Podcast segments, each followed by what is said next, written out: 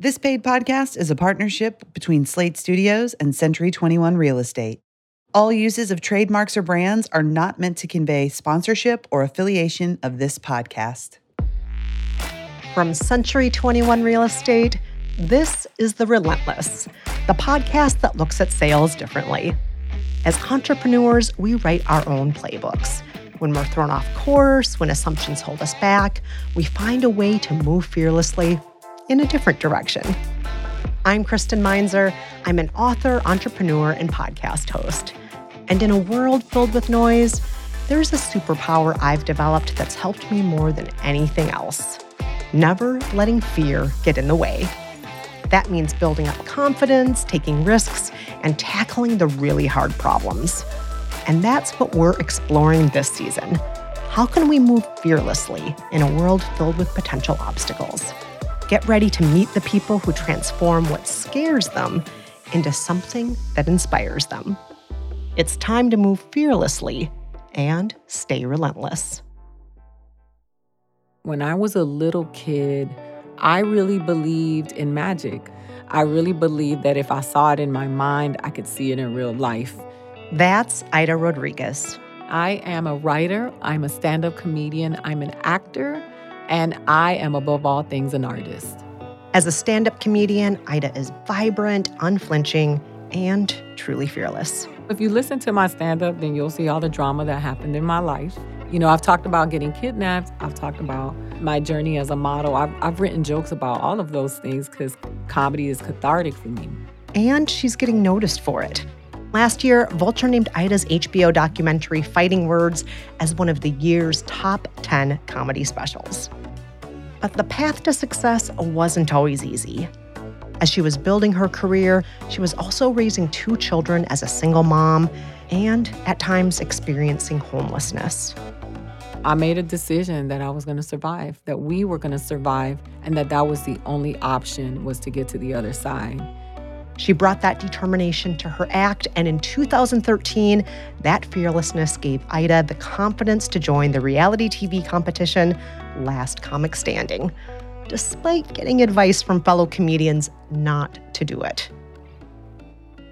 I was very conflicted about doing that show because reality had such a reputation of being exploitive and messy. But I had to make an executive decision. I was unhoused at that moment. I was working a full time job and I had two children and I wasn't ha- getting any help. I had just lost my grandmother. And then on October 16th, my uncle was murdered in a hate crime in Miami, mm. Florida. He was beat to death for being gay. And so I was struggling in silence, like many of us do.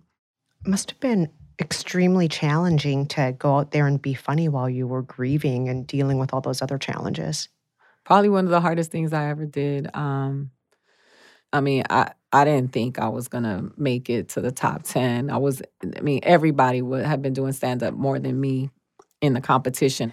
When I got called for that, that's when I knew that my life would change. I had to take a risk, and and being in grief was the was probably the biggest reason for me not wanting to do the show. But I had to remember what my grandmother and my uncle worked so hard for and what they wanted for me. So I had to suck it up, mm-hmm. buttercup, yeah. and go do it. now, during this time on Last Comic Standing, did that help you to find your voice? Or did it change you in any way as far as how you tell your own story or how you try to make people laugh? You know, I have been told so much that I was too aggressive on stage. I was too angry on stage. I was too uh, cutting edge on stage, and I needed to tone it down. But when I brought that to Last Comic Standing, and the people responded to it the way that they did, it just freed me. So when I left Last Comic Standing, I realized that people were resonating with this working class single mom who has some struggles that has something to say about what she was going through in life and really really being able to be honest and transparent about that without feeling the obligation to elevate herself above all the other people that were going through that it grounded me in a way that was unexpected. And it made me feel like I have a tribe of people that are out there like me, and I'm gonna go out and get to meet them. And that's what Last Comic Standing did to me. It made me feel like I wasn't alone. It just it pushed me out the door and said, "Girl, go be yourself. It's okay." I I think that being yourself thing is just so invigorating to watch. It's not just you doing a bit, telling a yeah. joke and then telling a punchline. Here's right. the setup and here's the laugh. It really feels like you're going places that are vulnerable and sometimes a little sad and sometimes a little scary. And on top of that, I have to bring up your HBO special, Fighting okay. Words, oh, which oh, is yes, so excellent. And everybody needs to watch this. But on top of all of that, you also bring in almost a documentary element mm-hmm. to this mm-hmm. film that it's it's woven in there uh, we hear your story we we hear you know moments that feel confessional but then we also get to meet the characters in your stories mm-hmm. we we see you meeting your father and mm-hmm. several siblings for really the first time and i i gotta say it just shows how much being yourself really delivers that emotional punch. It really does. Yeah, it was scary. I imagine it must have been really scary, right? Yeah, it was very scary. Um, it was during the pandemic. So there was the, the the primal fear of not wanting to get sick and die. And then there was, you know, the creative fear of how, what does this mean? You're going to go out. These audiences are weird right now. People are wearing masks the country's divided, so much stuff going on.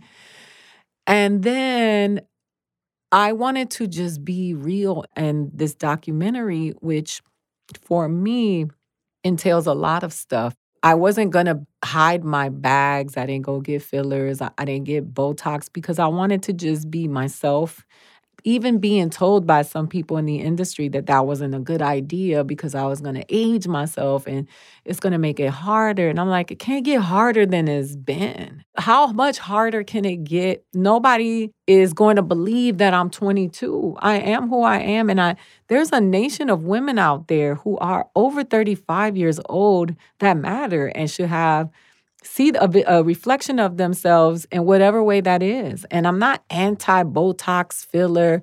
I'm not anti going to get work. I don't know what I'm gonna do next week. I'm I have ADD and I'm a Virgo. I can come back fully made up. but that's not where I was in that moment. And so it was very scary and it was it was something that I didn't think that I was going to be able to do.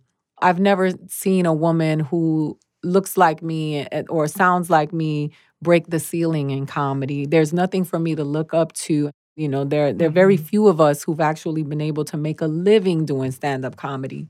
So I just had to make a decision that I I, I was going to have to create the hero that I wanted to see, and I didn't think that I was going to end up, you know, getting any of the accolades because my comedy comes in a package that's not palatable to the masses. So when I was standing on that stage, I had also sprained my ankle during rehearsal. And mm. so I had a swollen right ankle. There's a hurricane running behind me. I had broken up with my person. My father has stopped speaking to me and uh, rain was falling, and people were worried about how they were going to get home. So that's mm. all of that stuff was going on because I don't do what people expect me to do in comedy. I don't talk, you know, I, I confront issues. I'm pretty edgy. They don't want to hear that from me, some people. So it was damn hard. And it, doesn't mm. get any easier. I just celebrated 15 years of comedy on Monday. And man, it's been so hard. And I love it. So I'm never going to quit. Was there a specific point in your comedy career when you realized, oh, hold on, this isn't me just going to open mics. This is, you know, a real business? So, yes, there was a moment in my career where I realized how um, comedy became my business as opposed to something that I was doing. So I started doing stand up and I never thought it was going to be anything. You know, I started doing stand up. It was cathartic for me. You know, I was working a full time job, I had two children. I would go to the comedy clubs because my kids were in a safe place. And I would go do stand up, and it was like therapy for me. I went on the road with Russell Peters. He saw me perform at a comedy club. He invited me at that time. He was probably, he wasn't probably, he was the biggest comedian in the world, making uh, more money than anybody could ever imagine in comedy. And um, when he paid me, which he always pays the comedian what he believes they should be getting, not what the clubs pay you. Because, you know, the comedy clubs give you a set rate. And I was expecting this $500 check. And then I got a check much bigger than that. And I realized that he was in a place where he, comedy had become bigger than just something that he did to get things off of his chest. And I just watched him and I was like, oh, this this is not a comedian making money. This is an entity. This is a business. And I can do that too. I can be in a place where this will become my livelihood. And that was when I set the goal that, oh, I'm going to make a living doing this. So I have to go on last comic standing so that more people can know who I am. So I can start headlining because if I budget my money this way, then I will be able to quit my job and then do this. And then I'm going to be there for my kids all day long. And so it was watching Russell Peters um, run as a business and lo- seeing all the moving parts that inspired me in, into believing that I could do it too.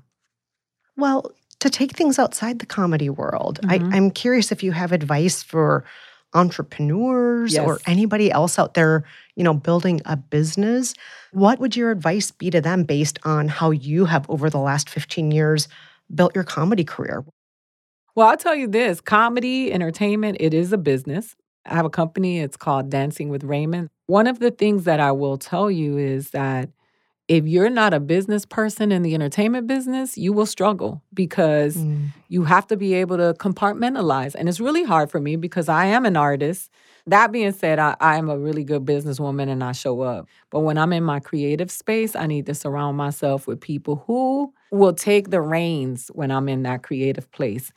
So I do believe in surrounding yourself with people that you trust that can specialize in things that you're not that strong in. I'm always believing in a village. You know, that's ultimately the way I see things. You know, I believe in all perspectives. So I work with people who are younger than I am and people who are older than I am so that I can be dialed into the different points of view.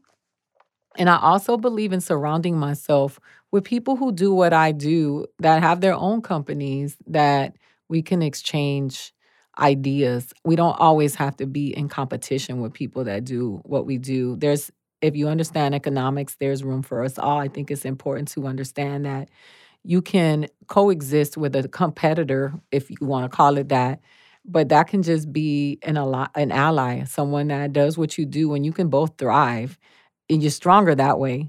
I treat my my company as a separate entity from myself, but I give it the respect of an entity. So my my company has its savings, it has investments, it has its own goals that are separate from Aida's goals as an entertainer. Mm. Um, and I also think it's important for you as a business person to give back and sow seed into those who want to do what you want to do to create legacy. We all want love our wings, but we have to also plant our roots. Absolutely.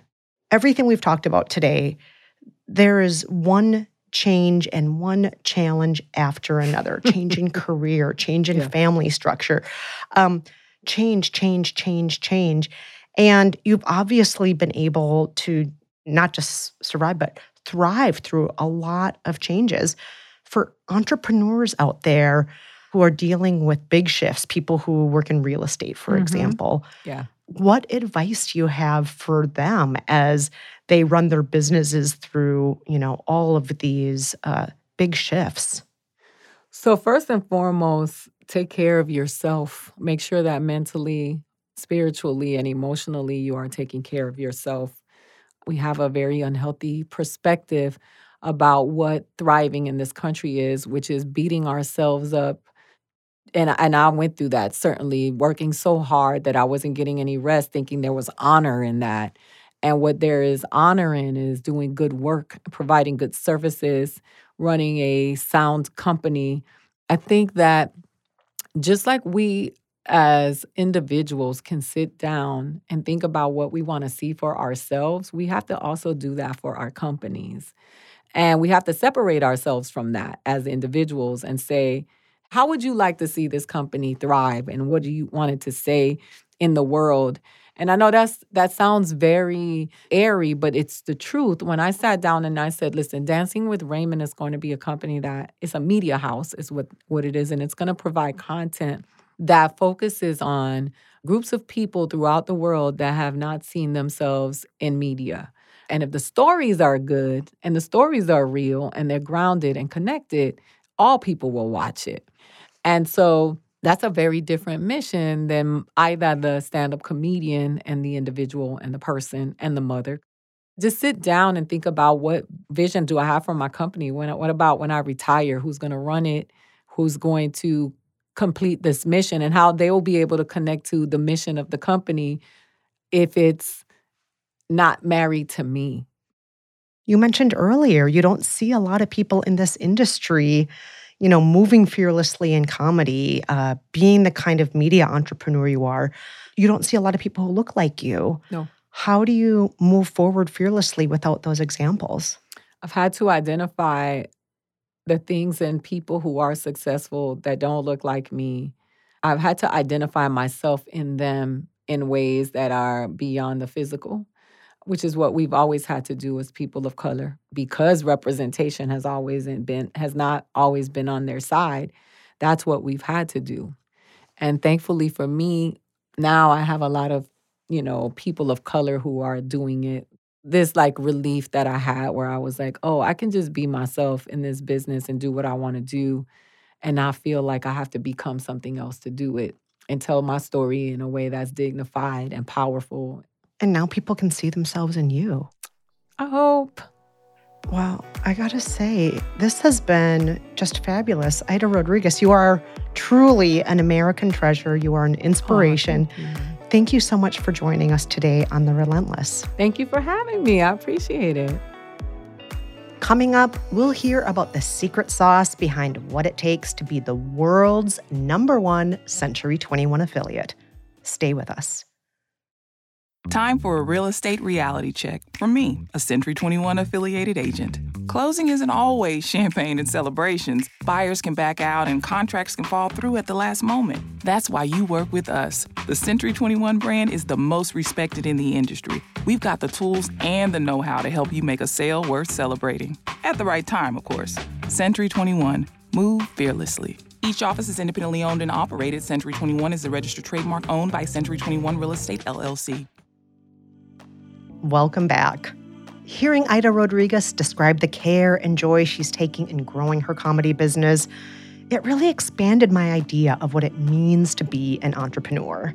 So I was excited to talk with someone in real estate taking a similar approach with his company. Dan Kruse is the president, CEO, and owner of Century 21 affiliated in Madison, Wisconsin. It's one of the largest Century 21 brokerages in the world with over 120 offices in six states. Dan Kruse, welcome to The Relentless. Hey, thanks for having me, Kristen. Really happy to be here and excited for this podcast. We would love to start off at the beginning with you. And I read that while you came from a real estate focused family, your mom was an agent, your dad was a broker slash owner. You actually, as a kid growing up, did not imagine yourself in this industry at all.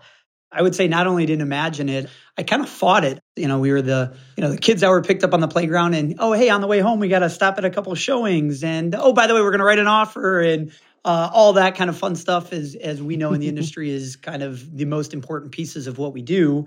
Um, but as kids, you kind of look at that and go, "Wow, I I, I don't have any interest in in doing that." But you did finally come around to it. yes, my dad is any good salesperson. He owned a small Century Twenty One shop in my hometown. And he said, you know, hey, why don't you get your real estate license? Come help me, you know, in the summer. So I got my license when I was a sophomore in college. Sure enough, sold a property that particular summer. And I don't know, made about twice as much money as I did working in a factory or whatever I was doing, you know, the summer before, some odds and ends. And I said, wow, I, you know, I, I could figure this real estate thing out. This isn't so bad. But truth be told, I, I fell in love with the entrepreneurial spirit that is real estate. And it's one of the things I love about real estate still to this day is, you know, no matter if you're an agent, if you're a broker, what have you, whatever you put into this industry is what you get back out of it. And I really fell in love with that concept. And now here you are, president and CEO of Century 21 Affiliated. And we have to point out that you oversee pretty much all the operations for uh, this huge uh, endeavor. You you oversee human resources, marketing, IT, training, accounting functions.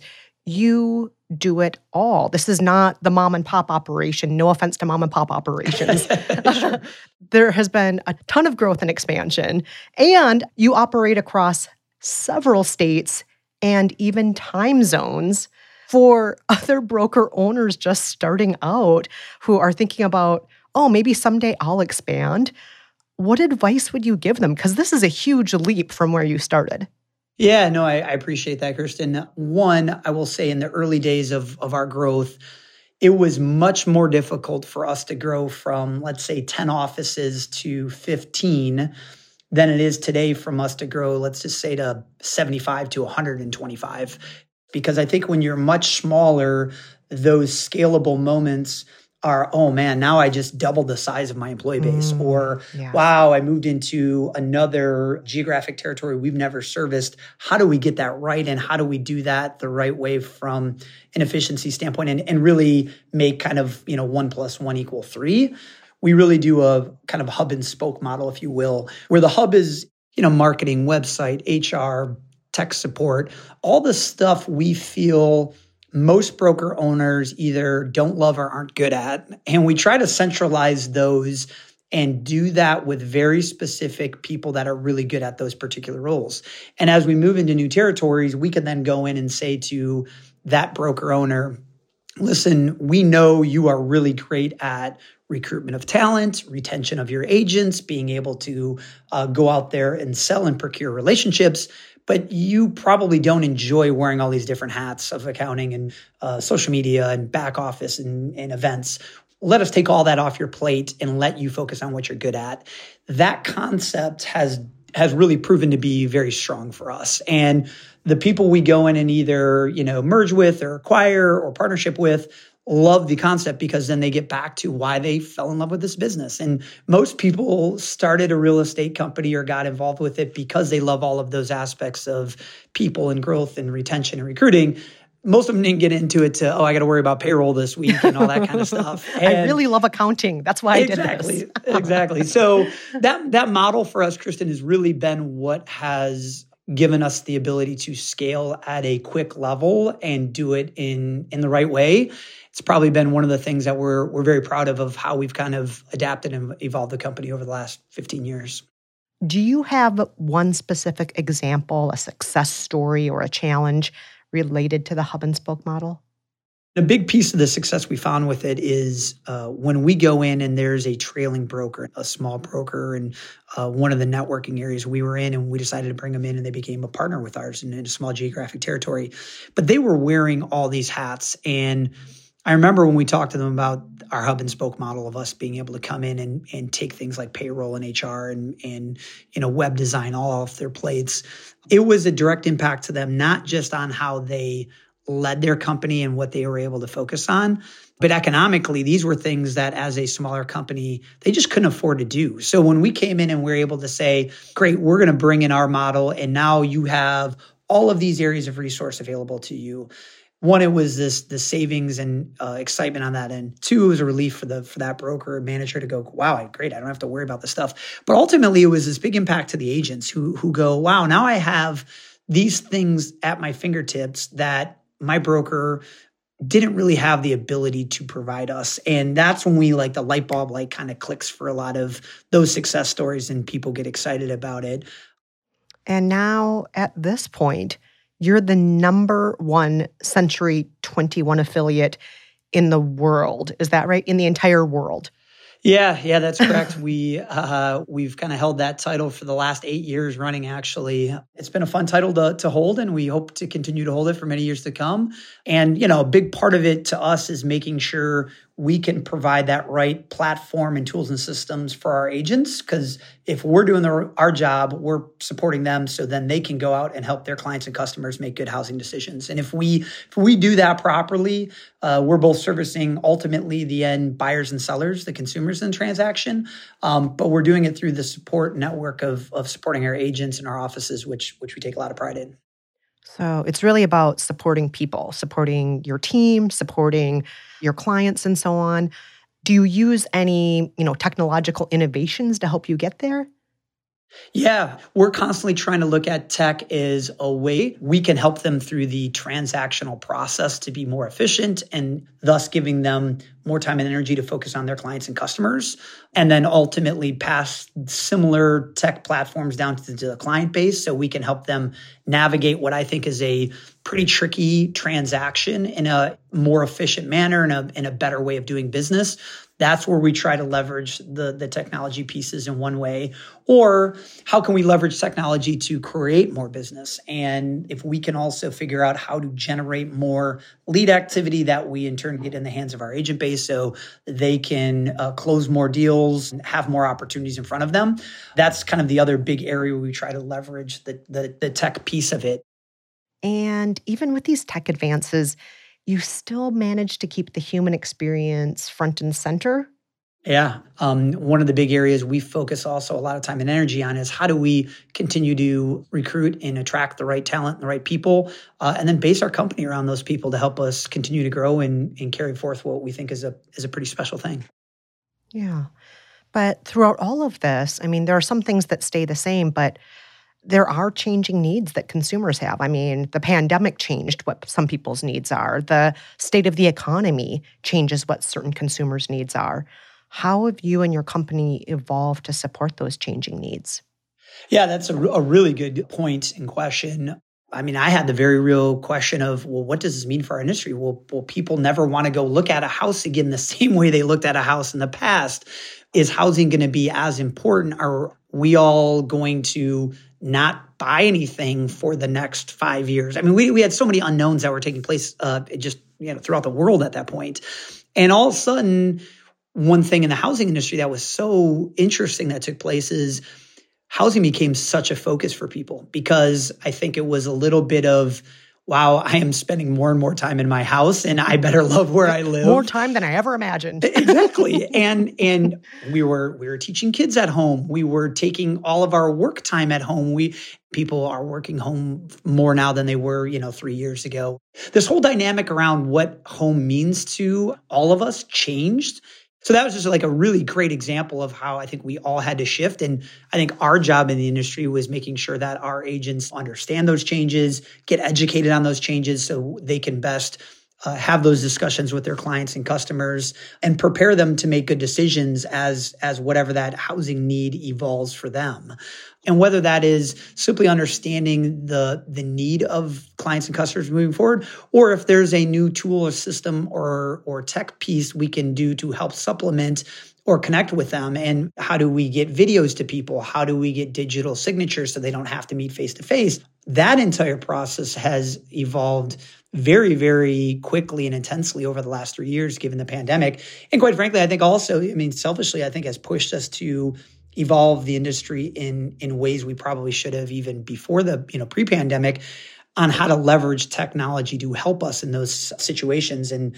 we're still trying to figure it all out and, and make sure we can do it as best as possible. But it's been kind of a, I think, a bit of a fun time in our industry to see the evolution of tech and how it can support our agents and, and the clients and customers. And I hope we continue to push ourselves as an industry to do that too. Now, all this season, we're exploring different aspects of what it means to move fearlessly. What does the phrase move fearlessly mean to you? You know, when I think about moving fearlessly, to me, it represents a lot of who we are as a company because we continue to look at opportunities and sometimes having to move fearlessly as an organization as we venture into what the next phase of who we are looks like. Uh, we recently just put together a great new partnership and expansion for our group into the state of California. But don't get me wrong, that comes with risk, comes with some reward when you kind of make those decisions to expand and take on new geographic territories or to take on new elements of evolution within a company. I think it really encompasses who we are as a as a company and what we try to portray to our employees and to our agents about taking risk, smart risk, uh, but also being able to sometimes do things that we think are are a bit fearless and, and grasp onto the opportunities because we believe we have to continue to evolve as a company as the industry changes, as the world changes. How do we continue to evolve in that way uh, to find success? Dan Kruse, this has been fantastic. Thank you so much for joining me today on The Relentless. I appreciate you having me on. It's been a lot of fun going through some of this, and, and it's been great. To close the show today, we have some fun news. The Relentless has surpassed 1 million downloads. No small feat in the universe of podcasts. And all credit to you, dear listeners. Thank you. The Relentless is produced by Slate Studios in partnership with Century 21 Real Estate. You can find out more about the guests you heard in today's show and discover more great material from our Century 21 partners at slate.com slash C21 Relentless. I'm Kristen Meinzer. Thanks so much for listening. All rights reserved. Nothing herein is intended to create an employment relationship. Century 21 Real Estate LLC fully supports the principles of the Fair Housing Act and the Equal Opportunity Act. Each office is independently owned and operated. This material may contain suggestions and best practices that you may use at your discretion.